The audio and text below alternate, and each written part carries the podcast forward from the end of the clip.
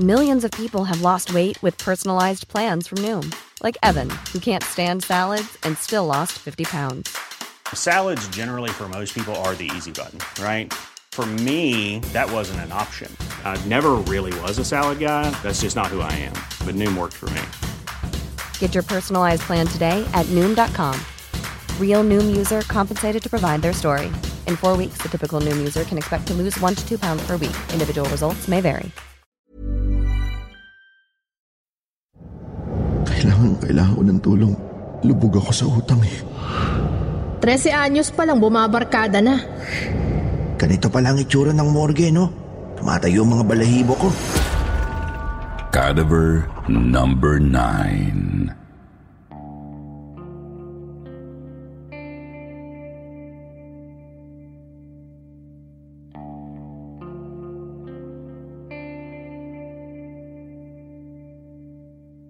Ako si Arman, Sir Jupiter.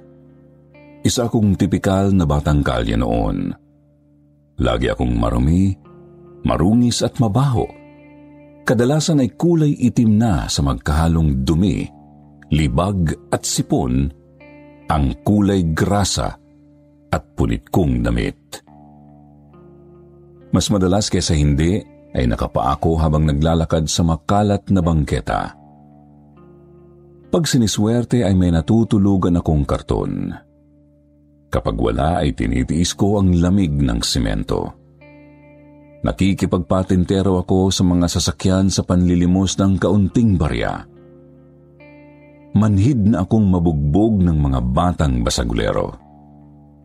Baliwala na rin sa akin ang awayan at patayan ng mga tambay. Kahit habulan ng pulis at mga snatcher, ay pinagkikibit balikat ko lamang. Wala akong kinagisnang magulang, Sir Jupiter. Hindi ko alam kung sino ang nanay ko. Hindi ko rin kilala kung sino ang tatay ko.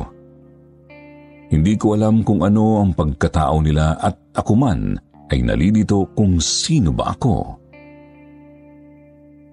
Isa lamang akong yagit na kapag may naaawang magpalimos ay kakain Kapag wala ay titiisin na lang ang kalam ng sikmura.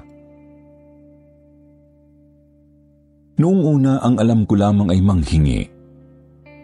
Laging nakasahod ang mga kamay ko sa panghihingi ng kaunting awa. Kaso lang sa dami ng tulad ko, namanhid na yata ang mga tao para maawa. Kapag nagugutom, ano ba ang aasahan sa isang tulad ko?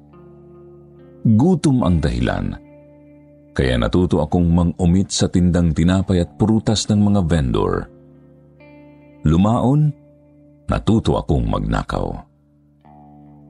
Sa kalyeng ginagalawan ko, namulat akong kahit musmos ay kailangang maging matigas, matibay at handang makipagbasagan ng mukha para mabuhay. Ang dilim ng tingin ko sa mundo, Sir Jupiter. Pakiramdam ko ay pinagsasakluban ako ng langit at lupa. Kapag gabi at yakap ko ang sarili na iisip ko ang aking buhay. Walang nakaraan. Walang kinabukasan. Walang patutunguhan. At kahit sabihing libre lang ang mangarap, paano ako mangangarap gayong kahit iyon ay pinagkakait sa isang tulad ko? Isang batang kalye nang katumbas ay maitim na tuldok lamang sa lipunan. Gayunman bago pa ako tuluyang maligaw ng landas, iniligtas ako ng Diyos sa kapahamakan. Isang gabi naabutan ako ng napakalakas na ulan. Basang-basa ako noon at nanginginig sa ginaw. Sa paghahanap ng masisilungan, ay napadpad ako sa harap ng isang maliit na kapilya. Dito ko nakilala si Papang. Si Papang ang tagapagligtas na ipinadala ng Diyos sa akin. Inampun ako ni Papang. Pinatirasan nirerentahan niyang kwarto. Pinakain niya ako. Binihisan at pinag-aral. Minahal niya ako na parang sariling laman at dugo. Lahat ng hinanakit ko sa buhay ay naburang lahat dahil napakabait ni Papang. Akala ko nga ay wala ng katapusan ng aking ligaya. Subalit bago ko maialay sa kanya ang diploma ng aking pagtatapos sa kolehiyo, inagaw siya sa akin ng kamatayan. Parang inihanda lang ako ni Papang sa magiging panibagong yugto ng aking buhay.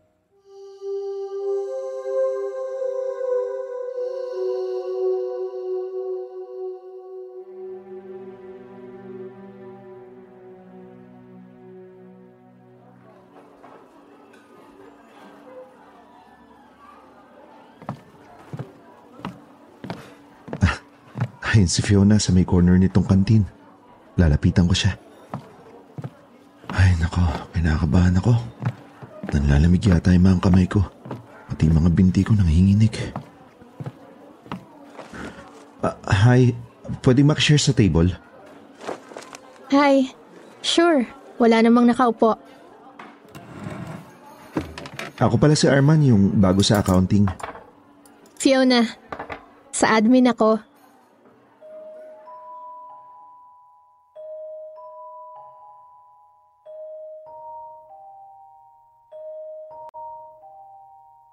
Maganda si Fiona, Sir Jupiter. Pero ang mas nakaakit sa akin ay ang pagiging simple niya. Simpleng manamit, simple sa ayos, simple sa pananalita. Aaminin kong sa unang kita pa lang sa kanya ay minahal ko na si Fiona. Bago pa ako nagkalakas ng loob na lapitan si Fiona ay inalam ko na halos ang lahat sa kanya – tulad ko ay ulila rin siyang lubos. Tubo siyang Mindanao sa Davao del Sur. Nang maulila ay sumama kay Malu, best friend niya at sa Maynila na nanirahan.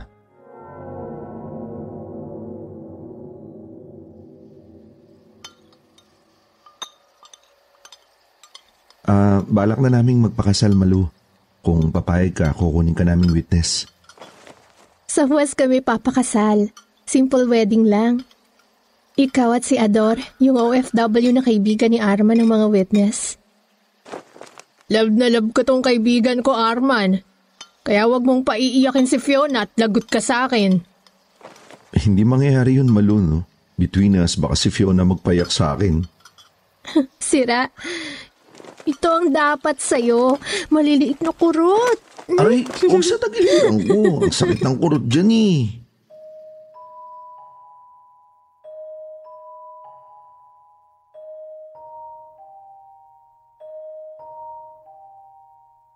Wala akong kasing ligaya, Sir Jupiter. Napalis lahat ng masasakit na bahagi ng aking kahapon at napalitan ng tuwa. Mahal na mahal ko ang aking asawa. Siya ang kaligayahan ko. Lahat ay isinisilbi ko sa kanya kahit ayaw niya ay ako ang gumagawa sa bahay. Ako ang naglalaba, naglilinis at nagluluto rin. Sa umaga ay nakahain na ako ng almusal bago pa siya gumising. Napakaligaya namin, Sir Jupiter, lalo pa at nagkaroon kami agad ng isang malusog na baby boy.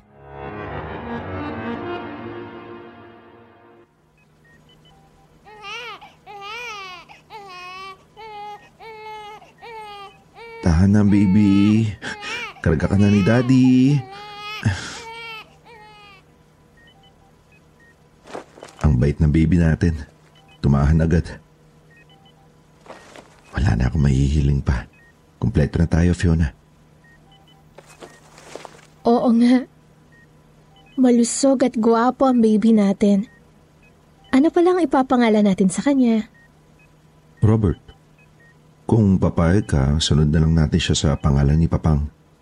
Parang in honor na rin sa malaking utang na loob ko kay Papang. Kung yan ang gusto mo, okay sa akin.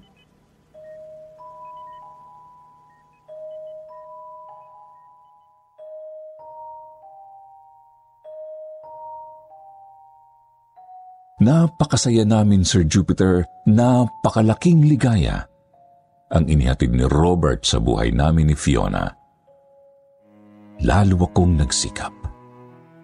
Maghapon akong nagtatrabaho sa office, sa gabi at weekend ay tumatanggap naman ako ng sideline para madagdagan ang kita. Pangarap ko kasi na makabili ng sariling lupa at bahay para sa aking mag-iina. Subalit ang trahedya pala, Sir Jupiter, ay sadyang dumarating sa panahong hindi inaasahan. Dinurog ang aking pagkatao ng isang napakasakit na balita. Nagkaroon ng pancreatic cancer si Fiona. Stage 3. Kung hindi mapipigilan ang mabilis na pagkalat ng cancer cells, ay posibleng maging stage 4. Hindi man lang namin napaghandaan. Hindi man lang nalaman gayong pwede naming natuklasan nung stage 1 pa lamang o stage 2. Bakit stage 3 ka agad? At pwede pang mag-stage 4. Inilaban ko si Fiona. Humanap kami ng pinakamahusay na oncologist at surgeon. Inoperahan siya. Isinailalim sa chemotherapy sa radiation treatment. Unti-unti naubos ang kanyang buhok hanggang tuluyang makalbo. Unti-unti rin siyang nangayayat. Sumusuka siya na walang inilalabas na pagkain. Mabuhay kung lumakad na parang madadaba. Kahit pupunta lang ng banyo, ay kailangang alalayan. Napilitan tuloy akong mag-indefinite leave sa trabaho para maalagaan ko siya ng gusto. Halos isang taon ang cycle na yon sa aming buhay, Sir Jupiter. Napakalaking pera ang kailangan. Lahat yata ng kakilala ay nautangan ko. Hanggang isang umaga ay yanigin ako sa ipinagtapat ng kanyang oncologist. Stage 4 na si Fiona. Terminal na. Hindi na napigilang kumalat ang cancer cells sa ibang organs. Wala nang magagawa. Para akong binagsakan ng bomba. Mahina ang boses ng doktor pero nabingi ako. Pagkatapos noon napahagulgul ako, Sir Jupiter. Yung hagulgul na parang pasan ko ang mundo.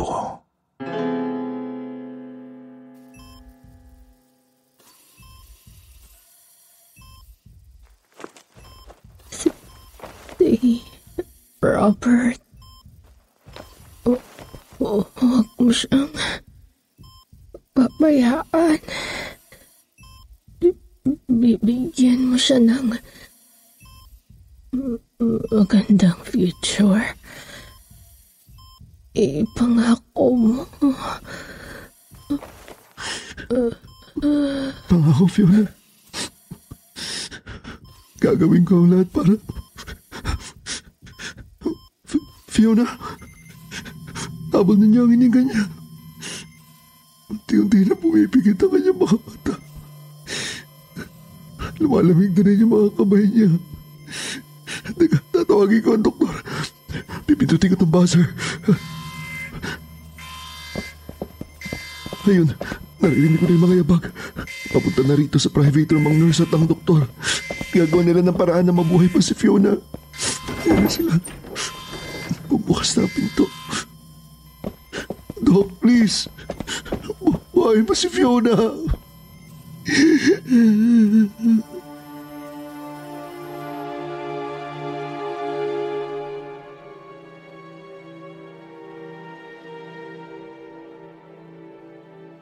Sa huli, bumigay si Fiona Sir Jupiter. Iniwan niya ako. Iniwan niya kami ni Robert na noon ay limang taong gulang pa lamang. Iniwan niya kaming mag-ama na lugmok ang damdamin at lubog sa utang.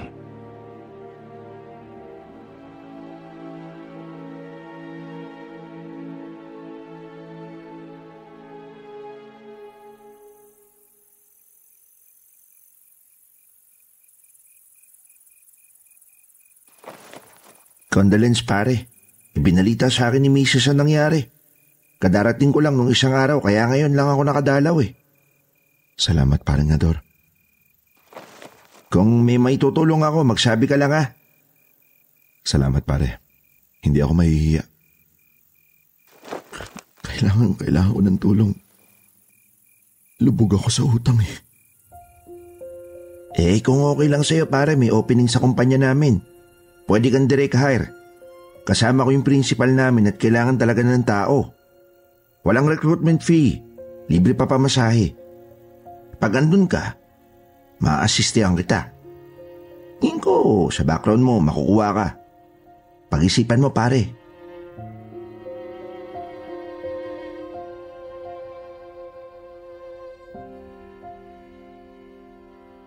Hindi ko alam kung ano ang ididesisyon, Sir Jupiter. Kailangan ko ng trabaho na may malaking kita para makabayad sa ipinagpagamot ni Fiona. Saka para makapagpundar din ng bayat lupa para sa amin ni Robert. Pero masigit yung para sa kinabukasan ni Robert. Pangarap namin ni Fiona na mapagtapos siya ng kursong engineering o architecture o any college course na gusto niya paglaki. Pero Sir Jupiter, paano ang gagawin ko sa anak ko? Limang taon pa lamang siya. Ni hindi siya makatulog sa gabi maliban kung nakatabi at nakayakap sa akin. Wala na ang mami niya. Kung aalis ako, pati ama, ay wala siya. Litong-lito ako. Nawawasak ang puso ko tuwing iisipin na iiwan ko at malalayo ako sa aking anak. Hanggang nang sumunod na umaga ay may dumating akong bisita.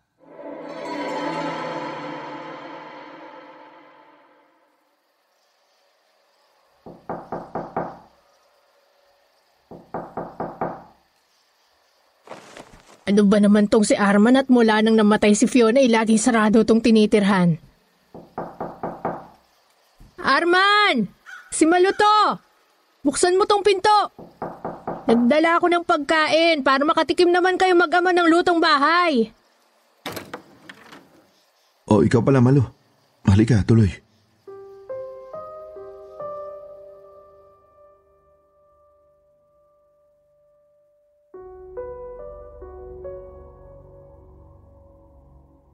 Parang kapatid ni Fiona si Malu, Sir Jupiter. At sa sandaling yun na wala akong balikat na masasandalan, ipinagtapat ko ang aking problema. Nabagamat masasagot ng pagpunta ko sa Abu Dhabi ang pinansyal naming problema, malaking concern ko si Robert.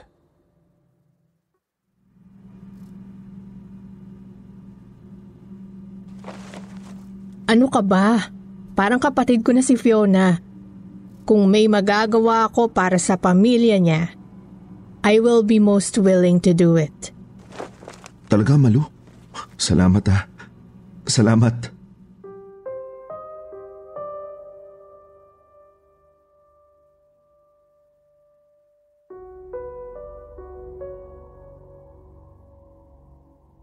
Natanggap ako sa kumpanya ni na paring Ador sa Abu Dhabi kumpara sa dati kong sweldo ay napakalaki ng kinikita ko. Sa tansya ko sa loob ng dalawa hanggang tatlong taon ay posibleng mabayaran ang lahat ng nautang ko. Kaya di pa man finished contract ay iniisip ko na ang pumirma ng bagong kontrata. Pitong taon si Robert nang una akong makauwi, Sir Jupiter. Halos madurog ang puso ko nang makita ang aking anak. Sumigaw siya ng napakalakas na daddy nang makita ako sa arrival ng naiya. Sinugod niya ako ng mahigpit na yakap. Yung yakap na halos ay ayaw na akong pakawalan. Pero kung makabagbag damdamin ang pagkikita naming mag-ama, mas makalunod luha ang muli naming paghihiwalay. Magkahalo ang uhog at luha ni Robert sa pakiusap. Ayaw akong bitiwan. Huwag ko raw siyang iwan. Huwag na akong umalis. Bumalik ako ng Abu Dhabi na mas mabigat ang loob. Sa sumunod na dalawa ko pang uwi ay naulit ang ganoong mga eksena pero tinigasan ko ang damdamin. Nakaraos man sa mga naging utang ay kailangan ko pa rin makaipon ng malaking pera. Tinigasan ko ang desisyon ng dumating ang sumunod pang bakasyon. Hindi ako umuwi. Ipinadala ko na lang kay Malu ang pera para sa pangangailangan ni Robert. Lumalaki na rin kasi ang gastos ng anak ko dahil sa mamahaling private school siya nag-aaral.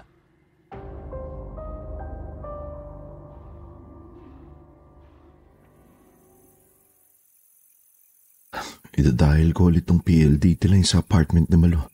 Tatawag uli ako.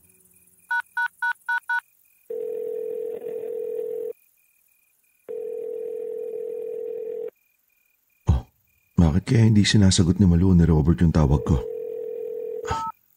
May nagangatan ng linya. Hello, Malu. Kumusta? Si Robert andyan ba? Nako, ewan ko sa anak mo. Ayaw kang kausapin. Pati ako sinasagot-sagot. 13 anyos pa lang bumabarkada na. Pasensya na, Malu ha.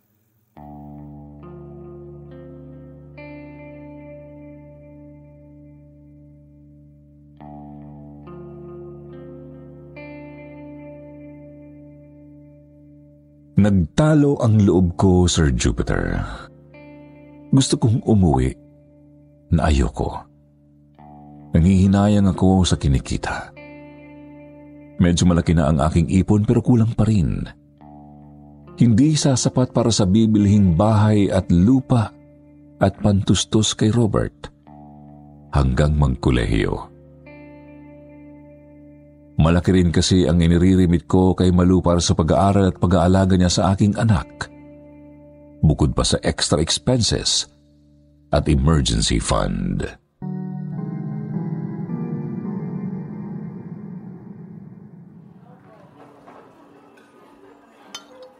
For good na ako pare. May counting savings na kami ni Mrs. eh. Para sama-sama na kaming pamilya. Eh kung ganun good luck pare. Matatagalan pa siguro ako dito.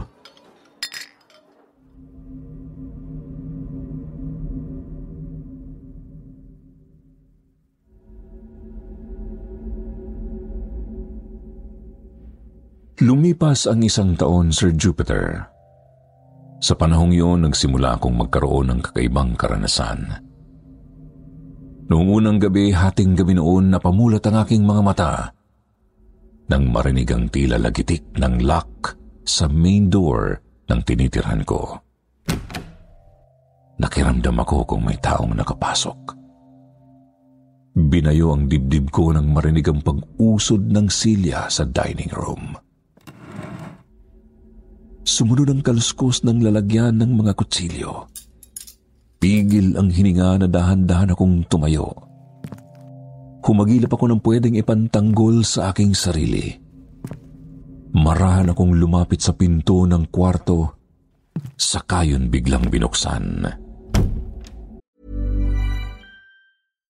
How would you like to look five years younger? In a clinical study, people that had volume added with Juvederm Voluma XC in the cheeks perceived themselves as looking five years younger at six months after treatment. Look younger, feel like you. Add volume for lift and contour in the cheeks with Juvederm Voluma XC. Reverse signs of aging by adding volume to smooth laugh lines with Juvederm Volure XC. For important safety information and to find a licensed specialist, visit juvederm.com. That's J U V E D E R M.com. not for people with severe allergic reactions, allergies to lidocaine, or the proteins used in Juvederm. Common side effects include injection site redness, swelling, pain, tenderness, firmness, lumps, bumps, bruising, discoloration, or itching. There's a risk of unintentional injection into a blood vessel, which can cause vision abnormalities, blindness, stroke, temporary scabs, or scarring. Talk to a licensed specialist to find out if it's right for you.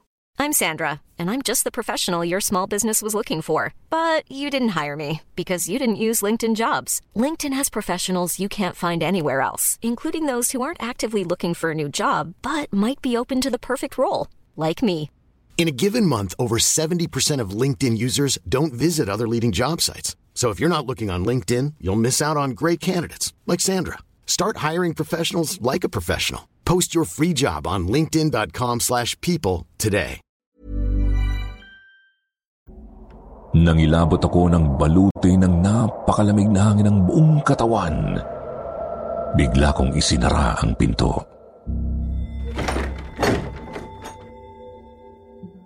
Nakakakilabot. Ang lamig ng hangin. Wala namang tao.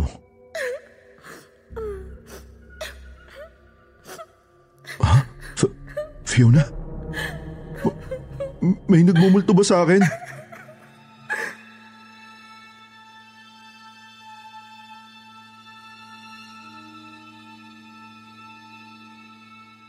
Ang sumunod na mga gabi ay hindi na nagpatulog sa akin, Sir Jupiter.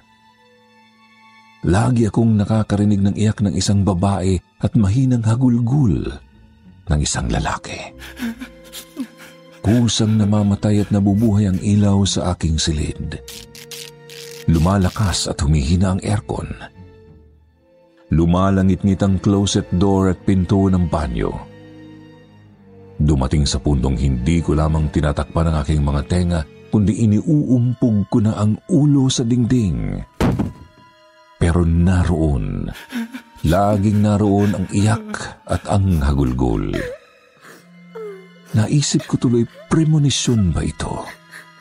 Dinadalaw ba ako ni Fiona? May nangyari ba kay Robert? Lalo akong nag-alala nang hindi ko na makontak si Malu.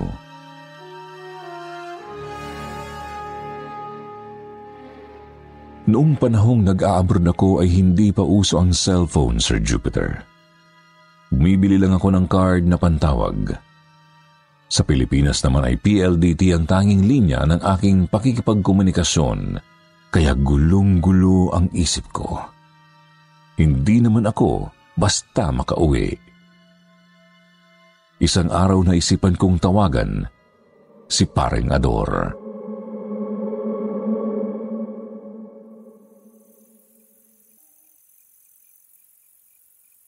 Hello, parang Ador. Salamat at nakonta kita. Ah, pare, natawag ka. Eh, nag-lost contact ako kina Malu at Robert eh. Baka pwede mo silang pasyalan. Eh, sige pare, anong address?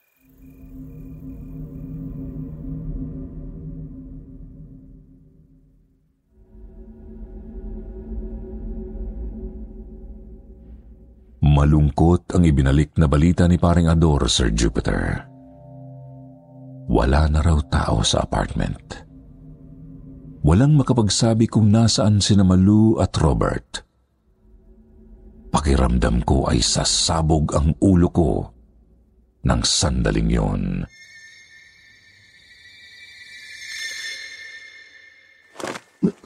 Nasa sila? Nasa naman ako?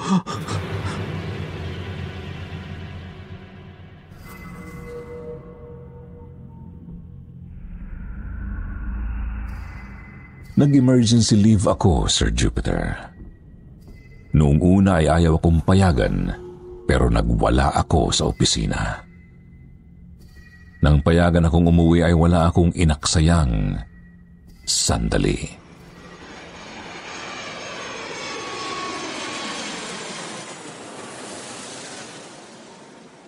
Pagdating sa Pilipinas ay pinuntahan ko ang apartment.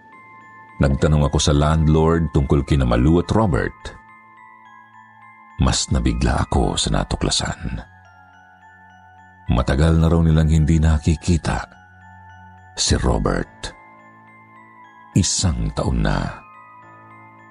Pumunta ako sa school ni Robert at doon ay nalaman kong na-expel si Robert dahil sa pambubugbog sa isang kaklase. Wala ring makapagsabi kung saan naroon ang aking anak. Ibig kong mabaliw, Sir Jupiter, lalo at natuklasan ko ang ginawa ni Malu sa inopen kong remittance account para sa kanila ni Robert.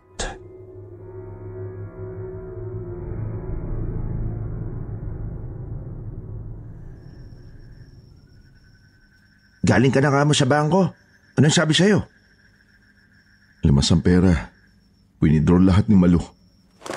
Nako, tiyak mamamonitor nila kung saang ATM huling nag-withdraw. Ang anak ko ang concern ko, pare. Nasaan ang anak ko?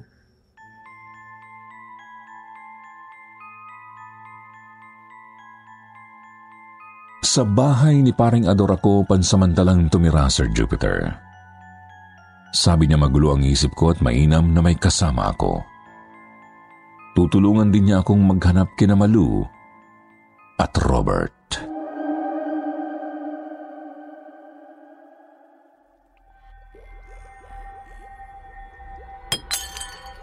Uh, ano yun? Parang may nabasag.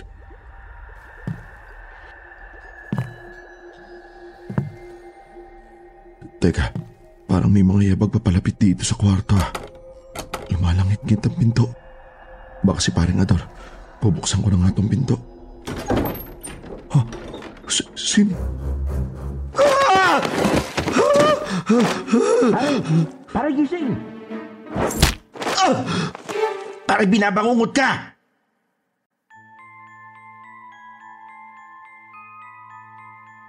Hindi ko maipaliwanag kung ano ang nangyari, Sir Jupiter. Parang bangungot yon na parang totoo. Maging si paring Ador ay labis nang nag-alala sa akin. Hindi ko maipaliwanag. Pabalik-balik din ang kakaibang karanasan ko noon sa Abu Dhabi. Ayaw akong tigilan.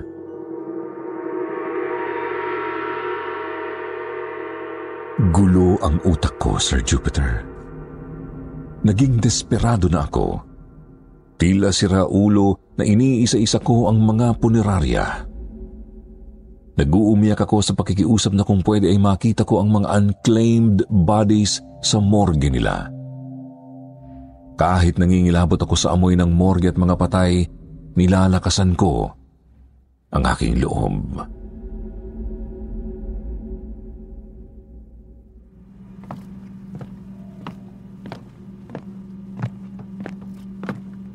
Ganito pala ang itsura ng morgue, no? Amoy formalin. Tumatayo ang mga balahibo ko. Narito pa yata yung espiritu ng mga patay na to eh. Teka, iisa-isahin ko na yung mga bangkay na narito ha. Ayun, parang teenager yung nasa dulong yun ha. Oh Diyos ko, natalisod pa ako dito sa empalming table. Ay, buti at hindi nalaglag itong patay. Eh, eto na. Malapit na ako sa kinalalagyan ng teenager na lalaki. Ipipikit ko muna mga mata ko. Ihanda ko sarili ko. Ngayon, unti-unti na akong didilat. Ay, Diyos ko. Salamat po. Hindi ito si Robert.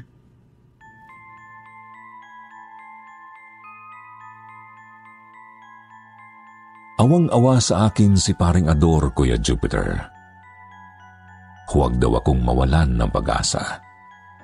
Na bakit daw sa punerarya ko hahanapin si Robert? Iniisip ko raw bang patay na ang anak ko? Sinamahan niya ako sa mga ospital, sa mga karating barangay na malapit sa apartment ni Malu, sa mga presinto, pero wala isa mang nakapagbigay impormasyon tungkol sa anak ko. Aaminin ko, Sir Jupiter. Hindi napapagod ang katawan ko sa paghahanap kay Robert. Pero pagod na pagod na ang isip ko. Nanlulupaypay na ang bawat himaymay ng puso ko sa kawalang pag-asa.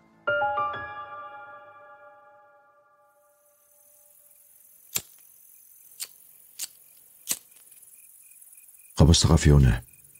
Sorry, ngayon lang kita nadalaw dito sa Memorial Park. Dinalang kita ng paborito mong bulaklak. Alam mong hinahanap ko si Robert, di ba? Pwede bang mag-request? Tulungan mo ako, please. Hindi ko na kasi alam yung gagawin ko eh. Aminado akong nagkulang ako, Fiona, pero ano bang mabuti? Magkasama kami na nagdidildil ng asin at araw-araw sinisingil ng pinagkakautangan. Huwag malayo ako pero may ibibigay ko yung sanay pangharap natin na magandang bukas para sa kanya. Mali ba ako? Ano ba ang tama? Ang daya mo kasi. Iniwan mo ka agad ako eh.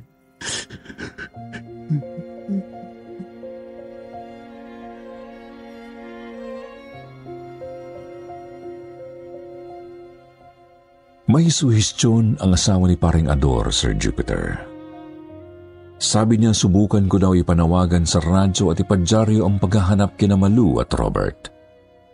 Baka raw makatulong. Kako nga bakit hindi ko naisip yun? Hinanap ko ang latest picture ni Malu at Robert sa wallet ko. Dala ang pictures ay pumila ako sa public service radio programs – Nagawan ng paraan din ni paring Ador na maipadyaryo ang paghahanap ko sa aking anak at kay Malu na rin.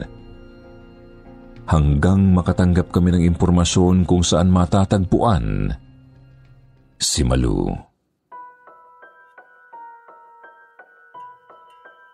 Natagpuan namin sa Pasay si Malu, Sir Jupiter. Nakikitira sa isang kababayan. May sakit siya. Parang buto at balat siya sa kapayatan. Nanlalalim ang mga mata. Humpak ang mga pisngi at hirap magsalita. Agad sumiklab ang galit ko nang makita si Malu. Mabuti at kasama ko si paring Ador kundi ay baka kung ano ang nagawa ko.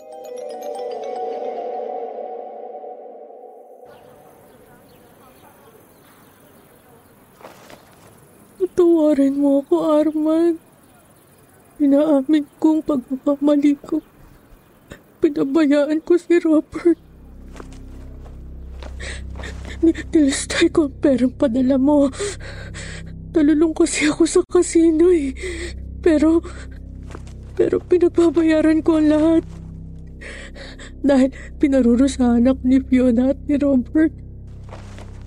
Ayaw nila akong patahimikin. Lagi nila akong tinatalaw. Umiiyak si Fiona at umahagulgol si Robert.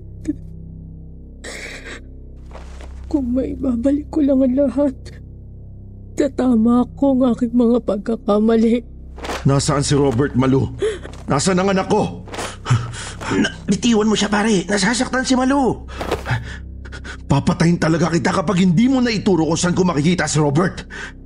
Saan? Nasa mental hospital siya. Nagka-problema siya sa isip. Dahil, dahil nalulung sa droga. Ba- baliw ang anak ko?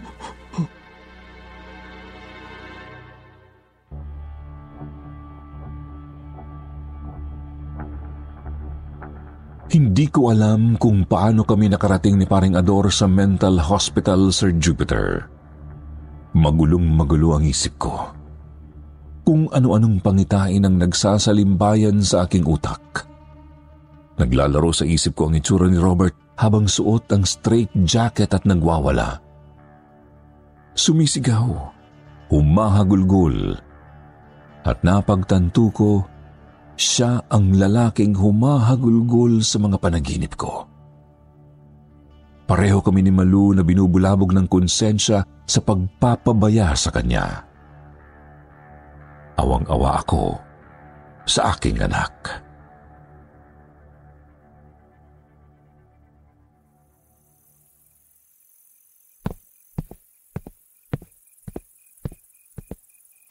Wala na pala siya dito, pare. Anong ibig mo sabihin wala na? na siya.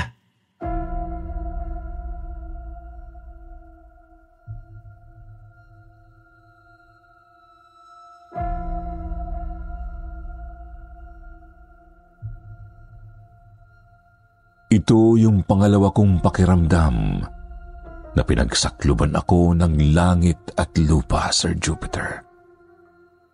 Hindi ako makahinga. Parang mapupugto na rin ang buhay ko.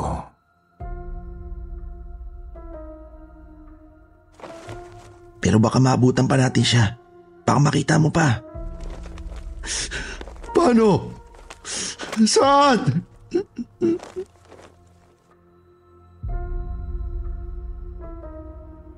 Sa isang medical school kami itinuro ng ospital. Binigyan kami ng sulat na dalhin daw namin sa medical director ng medical school para makuha si Robert. Dahil daw walang nagkiklaim kay Robert, standard operating procedure ng ospital na i-donate ang bangkay sa medical school upang mapag-aralan ng mga mag-aaral ng medisina. Ibig sabihin unti-unting hihiway ng katawan ni Robert hanggang mapag-aralan ang bawat himaymay ng kanyang balat. Laman, organs, ugat, utak at lahat ng bahagi ng katawan.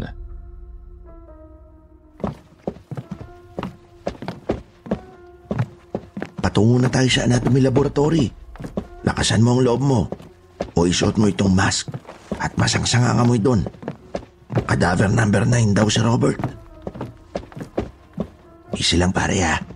May ongoing class pa pero pinayagan tayo makapasok sa anatomy lab. Dahil emergency itong case mo. Sasamahan tayo papasok doon.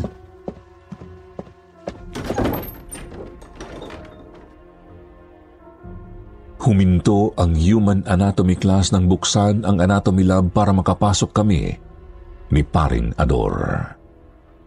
Bumulaga sa paningin namin ang mga estudyanteng nangakaputi ng uniforme. Lahat ng mga mata nila ay napako sa amin. Napako naman ang mga mata ko sa cadaver number 9. Yun ang impormasyon na ibinigay sa amin. Si Robert, ang cadaver number 9. Mabigat ang aking mga paa nang ihakbang ko palapit sa kinaroroonan ng cadaver number 9. Nagbigay daan ng mga estudyanteng nakapaligid sa bangkay para sa aking paglapit. May takip ang malaking bahagi ng bangkay. Ang bahagi lamang ng binti ang makikita. Ibig sabihin yon ng pinag-aaralan nila ng mga sandaling yun. Maaring muscle o tissue ng binti ang pinag-aaralan nila. May mga nakatusok na needle pins sa iba't ibang bahagi ng binti. Nanginginig akong lumapit. Nanlalamig ako sa kaba at takot kung ano ang matatambad sa akin. At nang mahawi ang nakatakip sa katawan, bumulaga sa akin ang wari ay kunot noong itsura ni Robert. Waring punong-puno ito ng hinanakit ng pumanaw. Nanduduro at nanunumbat ang kanyang anyo. Hindi ko nakayanan ang lahat, Sir Jupiter. Robert!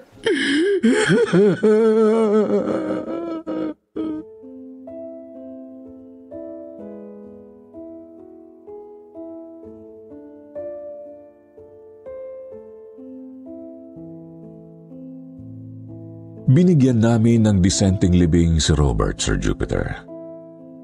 Itanabi ko siya sa puntod ni Fiona. Magkasama na silang mag-ina. Marahil ay payapa na sila dahil hindi na ako dinadalaw ng mga iyak ni Fiona at mahihinang hagulgul ni Robert. Dasal ko ay mapatawad nila ako sa aking naging pagkukulang. Nilalamon pa rin ng guilt ang aking konsensya, Sir Jupiter. Lagi akong sinusumbatan ng aking budhi. kung nakontento na sana ako nang magkaroon ng ipon, baka buhay pa si Robert at kapiling ko. Naghangad kasi ako ng magandang bukas para kay Robert. Isang bukas na ako rin ang sumira. Dahil wala ako sa panahong kailangan niya. Hindi ko na maibabalik ang panahong maaari ko siyang yakapin at halikan. Panahong sana ay naipadama ko ang pagiging ama. Kundi ko sana tuluyang pinagkatiwala sa ibang tao ang aking anak. Pero huli na, pagsisi man ako. Mali ako. Maling-mali sa mga naging desisyon. Walang kabuluhan magkaroon man ako ng sobra-sobrang salapi kung wala na ang pinag-uukulan ko noon. Noong All Saints Day sa harap ng punto ng aking magina, pakiramdam ko ay nabalik ako sa buhay kalye, Sir Jupiter. Wala na kasi ang mga taong mahal ko. Wala na si Fiona. Wala na si Robert. Ang natira sa akin ay ang lungkot ng pag-iisa. Ang pait at sumbat ng mga alaala. Alam ko walang sapat na pagsisisi ang magpapatahimik sa aking konsensya, Sir Jupiter. Kaya ipinauubaya ko sa Diyos ang lahat dahil naniniwala akong tanging Diyos ang makapagbibigay sa akin ng tunay na kapayapaan. Kung kailan ipagkakaloob sa akin ang kapayapaan ng damdamin, tulungan nawa akong magdasal ng inyong mga viewers at tagapakinig, Sir Jupiter. Matyaga akong maghihintay kung kailan makakamit iyon.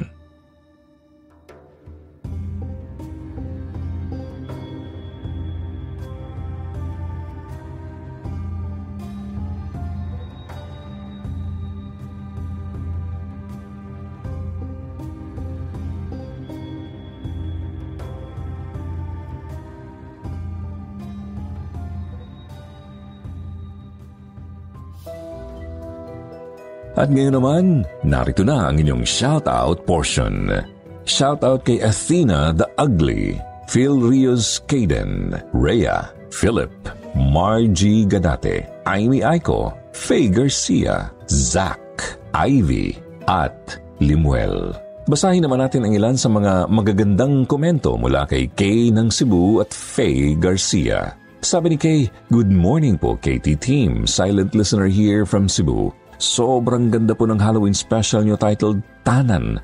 Ang dami kong emotions na naramdaman while listening to Helen's story and I didn't expect yung plot twist sa ending. Thank you Team Katie kasi hindi na ako inaantok while working because of your wonderful stories. To more episodes with you Team Katie and God bless you all. Sabi naman ni Faye, Hello po mga ka-Katie. Years na ako nakikinig dito noon pa lang nasa Malaysia ako. Sa lahat ng horror na kwento, dito talaga ako natutuwa. Halos lahat na ata ng kwento nyo, narinig ko na. Yung iba nga inuulit ko na lang.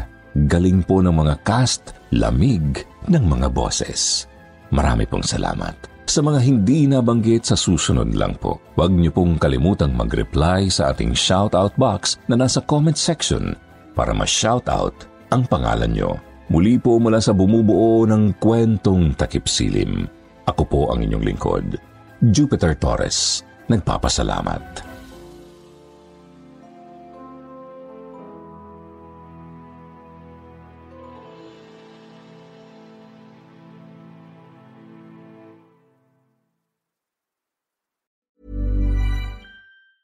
Planning for your next trip? Elevate your travel style with Quince. Quince has all the jet setting essentials you'll want for your next getaway, like European linen, premium luggage options, buttery soft Italian leather bags, and so much more. And is all priced at 50 to 80% less than similar brands. Plus, Quince only works with factories that use safe and ethical manufacturing practices. Pack your bags with high-quality essentials you'll be wearing for vacations to come with Quince. Go to quince.com slash pack for free shipping and 365-day returns.